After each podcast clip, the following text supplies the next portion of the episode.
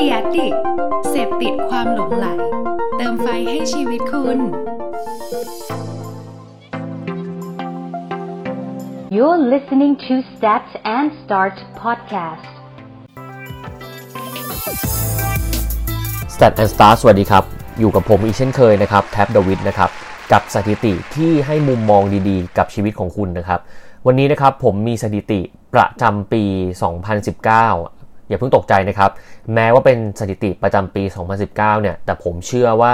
ผู้ฟังหลาย ๆ คนอาจจะยังไม่รู้นะครับว่าเรามี 10 สถิติที่ถือว่าเป็นประวัติศาสตร์ต่าง ๆ ในแง่มุมไหนบ้าง และจริง ๆ เนี่ยมันกระทบนะครับ จริง ๆ ผมชอบอ่าน สถิติใหญ่ ๆ ของทั้งปีเหมือนกันในทุกปีเลย เพราะมันจะพูดถึงแพทเทิร์นพูดถึงสิ่งที่มันเกิดขึ้น พูดถึงภาวะ แล้วบางครั้งมันส่งผลต่อเทรนด์ที่เกิดขึ้นในปีนี้ หรือเทรนด์ที่จะเกิดขึ้นในอนาคตต่างๆเนี่ยมันมาจากพวกนี้แหละนะครับ เพราะนั้นวันนี้ผมเลยตั้งใจที่จะเอา 10 เทรนด์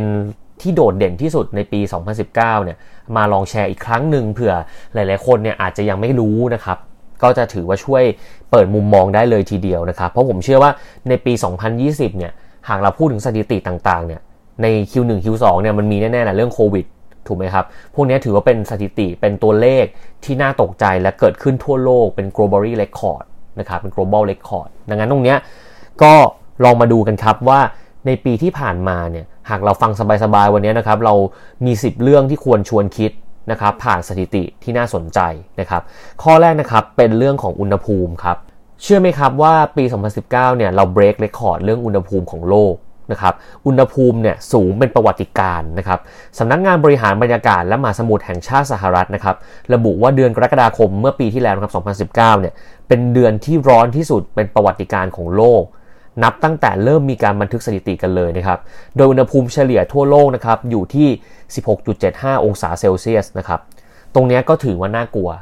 เป็นสัญญาณที่ถือว่าชัดเจนแล้วแหละว่าเรามาถึงช่วงที่ต้องปฏิบัติอย่างจริงจังแล้วเพราะมันเริ่มไม่ไหวนะครับเขาบอกว่าขึ้นความร้อนที่ปกคลุมทั่วยุโรปในเดือนเดียวกันนี้นะครับที่ที่ผมเล่าเนี่ยนะครับ ยังทำให้หลายประเทศในภูมิภาคเนี่ยทำสถิติอุณหภูมิสูงสุดเป็นวัติการเช่นเดียวกัน ไม่ว่าจะเป็นที่กรุงปารีสนะครับของฝรั่งเศส ขึ้นไปถึง 42.6 องศาเซลเซียสนะครับเยอรมนีขึ้นไปสูงถึง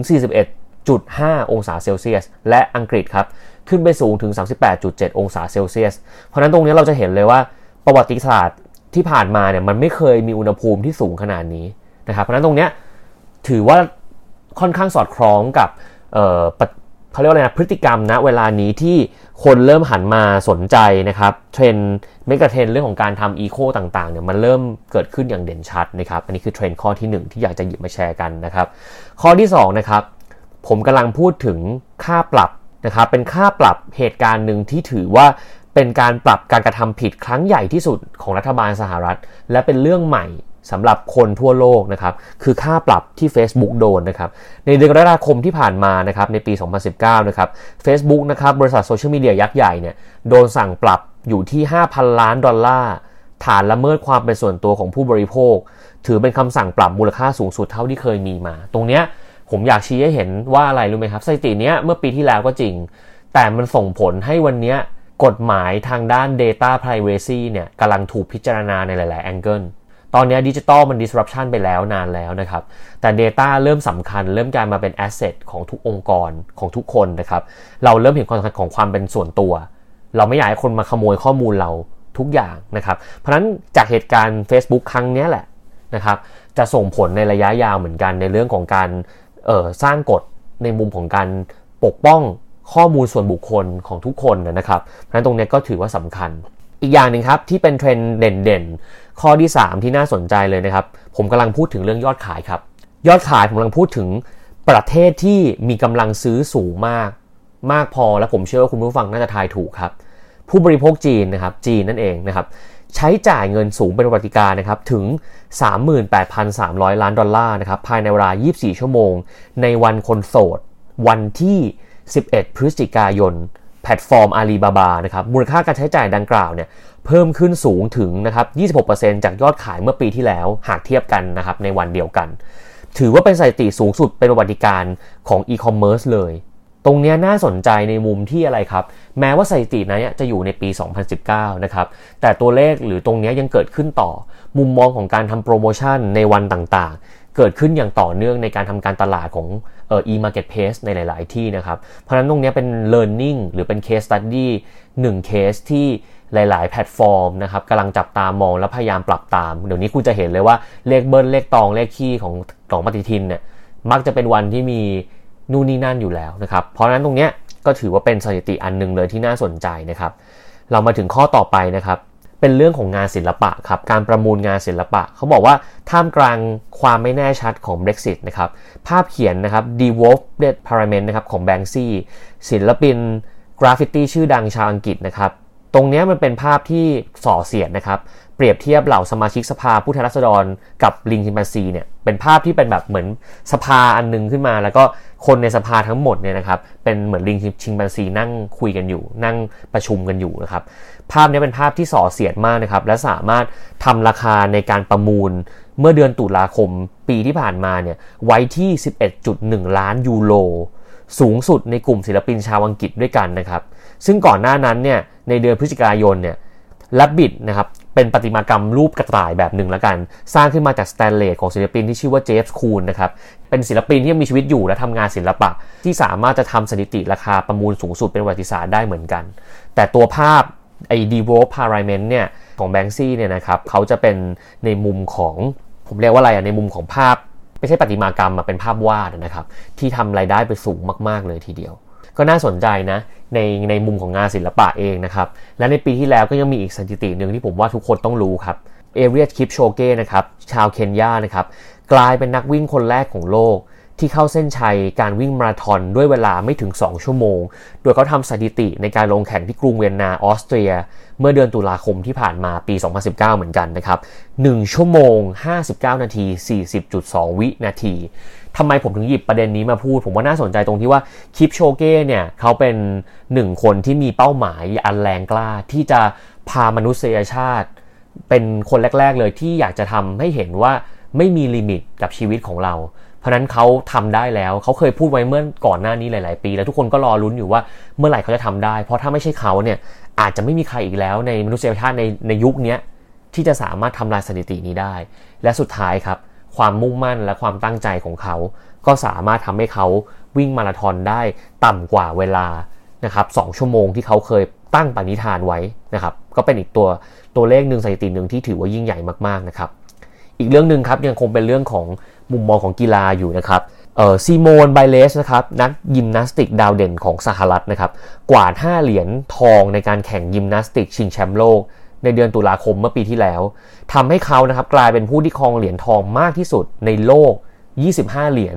สูงกว่าเจ้าของแชมป์รายเดิมอย่างวิทินาเซอร์โบนะครับ เป็นนักยิมนาสติกชายชื่อดังจากเบลลุสนะครับ ที่เคยทำไว้ที่ 23 เหรียญทอง อันนี้ก็จะเป็นเรื่องของมุมมองของกีฬานะครับ ที่ถือว่าเป็นสถิติใหญ่ ๆ อันนึงเลยแหละ ที่เกิดขึ้นในปีที่แล้วนะครับ อีกข้อหนึ่งครับคุณนิมานพุนนะครับ เป็นนักปีนเขาชาวเนปาลนะครับ เป็นหนึ่งคนนะครับที่สามารถพิชิตยอดเขาที่สูงที่สุดในโลกนะครับ 14 แห่ง ภายในเวลาเพียงแค่ 6 เดือน 6 วัน ระหว่างเดือนเมษาจนถึงเดือนตุลาในปี 2019 เนี่ย ซึ่งถือว่าทำลายสถิติเดิมที่คนเคยทำไว้ในเวลาเกือบ 8 ปีอะที่จะพิชิตยอดเขาที่สูงที่สุด 14 แห่ง แต่ก่อนเนี่ยทำ8ปี แต่คนนี้เขาสามารถจะทำได้ภายใน 6 เดือนนะครับ ก็ถือว่าเก่งมากนะครับ ก็เป็นอีกสถิติหนึ่งที่ผมว่าหลาย ๆ คนก็คงไม่รู้แหละ การปีนยอดเขาก็เป็นอีกหนึ่งเสน่ห์ที่เราเห็นหลาย ๆ คนชอบไปเที่ยวกันนะครับ แล้วก็เป็นสิ่งที่มีความน่ากลัวต้องใช้แพชชั่นนะครับ ใช้ความสามารถสูง ใช้การเตรียมตัวร่างกายที่ค่อนข้างแข็งแรงอยู่พอสมควรเลยทีเดียวนะครับ ผมมาถึงสถิติต่อไปนะครับ ผมมาถึงสถิติต่อไปนะครับ เที่ยวบินไกลสุด เออ อันนี้ก็น่าสนใจไม่แพ้กันนะครับ ระบุว่าสายการบิน Qantas นะครับของออสเตรเลียนะครับเสร็จสิ้นการทดสอบเที่ยวบินระยะทางไกลที่สุดในโลก แบบไม่มีการแวะพักนะครับเมื่อเดือนตุลาคมที่ผ่านมา ใช้เวลาบินทั้งสิ้นนะครับ19 ชั่วโมง 16 นาที ในการบินตรงจากนิวยอร์กสหรัฐมาอย่างซิดนีย์ออสเตรเลียนะครับเที่ยวบินดังกล่าวเนี่ยที่เขาทำได้เนี่ยเขาใช้เครื่องบิน Boeing 787ขีด9นะครับ มีผู้ร่วมเดินทางมาทั้งหมด 49 คน เพื่อจำกัดน้ำหนักบน บนเครื่องบินเนี่ยให้น้อยที่สุด และทำให้เครื่องบินมีน้ำมันมากพอในการเดินทางมากกว่า 16,000 กิโลเมตร โดยที่ไม่ต้องเติมน้ำมันเพิ่มนะครับ อันนี้ก็เป็นอีกอันที่น่าสนใจนะ ก็เก็บเป็นมุมมองความรู้ไว้ได้นะครับ ซึ่งอีกเรื่องหนึ่งที่ก็น่าสนใจไม่แพ้กันนะครับ ในมุมของผู้รอดชีวิตแล้วกันนะครับน้ำหนักแรกเกิดของของ apple นะครับ กับเด็กน้อยคนนี้นะครับ มีขนาดใหญ่เท่ากันนะครับ เด็กคนนี้นะครับชื่อว่า Saybie นะครับ Saybie ได้รับการประกาศจากโรงพยาบาลในรัฐแคลิฟอร์เนีย เมื่อเดือนพฤษภาคมปีที่แล้วนะครับ ที่ผ่านมาว่าเด็กเป็นเด็กทารกตัวเล็กที่สุดเป็นประวัติการณ์ที่รอดชีวิตมาได้จากการที่เกิดมานะครับ ซึ่งเขาอะน้ำหนักของเขาอะเท่ากับลูกแอปเปิลหนึ่งลูกเท่านั้นเองนะครับ หลังจากที่เขาอยู่ในห้องวิกฤตของผู้ผู้ป่วยเด็กมาตลอดหลายเดือนนะครับ เซบี้ก็สามารถที่จะกลับมาใช้ชีวิตอยู่ในบ้านได้ตามปกตินะครับ ซึ่งซึ่งถือว่าเขาเนี่ยคลอดก่อนกำหนดพอสมควรเลยนะครับ แล้วก็น้ำหนักของเขาเนี่ยเพียงแค่ 245 กรัมเท่านั้นเองนะครับอ่าเรามาถึงสถิติสุดท้ายนะครับที่น่าสนใจในปีที่แล้วเด่นๆเลยนะครับ ก็ชวนคุยเรื่องของที่จอดรถครับเขาบอกว่าเมื่อเดือนตุลาคมปีที่ผ่านมานะครับมีรายงานซื้อขายพื้นที่จอดรถของตึกระฟ้าที่หนึ่งนะครับชื่อว่า The Center ในฮ่องกงนะครับ ตรงเนี้ยเขาซื้อขายราคาที่ 7.6 ล้านดอลลาร์ฮ่องกงนะครับ ซึ่งเป็นราคาที่สามารถซื้ออพาร์ตเมนต์ขนาดหนึ่งห้องนอนในเมืองเชลซีในอังกฤษได้เลย ซึ่งอันนี้คือการซื้อขายที่จอดรถนะนะครับ ซึ่งเป็นที่จอดรถที่หนึ่งเองนะ เออ เพราะฉะนั้นตรงเนี้ยเป็นเป็นมุมที่น่าสนใจเลย เป็นที่จอดรถแห่งหนึ่งอะ แต่ซื้อในราคาที่สูงมากนะครับ ก็เป็นสถิติในโดยรวมที่ค่อนข้างเกิดขึ้นในปีที่แล้วแล้วก็โดดเด่นนะครับ และนี่นะครับก็เป็น 10 สถิติ คร่าวๆนะครับที่โดดเด่นในปี 2019 ที่ผ่านมาบางอันเนี่ยก็ขำๆกันไป บางอันก็คือโอเคเป็น nice to know นะครับแต่บางอันก็ ถือว่าเอฟเฟกกับเราในปีนี้พอสมควร แต่จริงๆที่ผมอยากเอามาแชร์วันนี้อยากจะพักสมองบ้างนะครับ เพราะว่าในหลาย episode ที่ผ่านมาของเราเนี่ยมีเรื่องที่ค่อนข้างจะตึงเครียดอยู่พอสมควร วันนี้ก็เลยเอาสถิติทั่วไปนะครับ ที่คิดว่าหลายๆ คนอาจจะยังไม่รู้เนี่ยมาเล่าให้ทุกท่านฟังนะครับ ก็มีหลาย ๆ เรื่องเลยที่น่าสนใจในปีที่แล้ว แต่ว่าเด่นๆเลยที่อยากให้ทุกท่านพึงระวังก็คือเรื่องของอุณหภูมิโลกกับเรื่องของ Data Privacy นะครับ ที่ถือว่าสำคัญนะครับ ส่วนการเติบโตของ e-commerce เนี่ยผมมีพูดไปในหลาย episode แล้วว่ายังไงก็ตามเนี่ยมันโตอยู่แล้ว ยิ่งมีสถานการณ์ที่เราต้อง social distancing กันแล้วนะครับ ก็ยิ่งทำให้มุมมองของ e-market เนี่ยน่าจะเป็นตลาดที่เติบโตอย่างมากเลยนะครับ อีกเยอะเลยนะครับ ไม่ว่าจะเป็น food aggregator ก็ตาม หรือว่าจะเป็น e-marketplace ที่เป็นการซื้อขายบนเว็บไซต์หรือแอปพลิเคชันต่าง ๆ นะครับเพราะฉะนั้นตรงนี้ทั้งหมดวันนี้นะครับ ก็สบายๆ 1 สัปดาห์นะครับ แล้วก็อาทิตย์หน้าเนี่ยเราจะมี ข้อมูลดีๆ มาแชร์ต่อนะครับ ก็หวังว่าทุกคนในช่วงนี้ที่เริ่มกลับไปทำงานกันอย่างเต็มที่แล้วนะครับ ก็ดูแลสุขภาพอย่าพึ่งกาดตกกันนะครับ แม้ว่าตอนนี้จะมีเหตุการณ์หลาย ๆ อย่างที่ทำให้เราเริ่มกังวลใจกันอีกแล้วนะครับ แต่ถ้า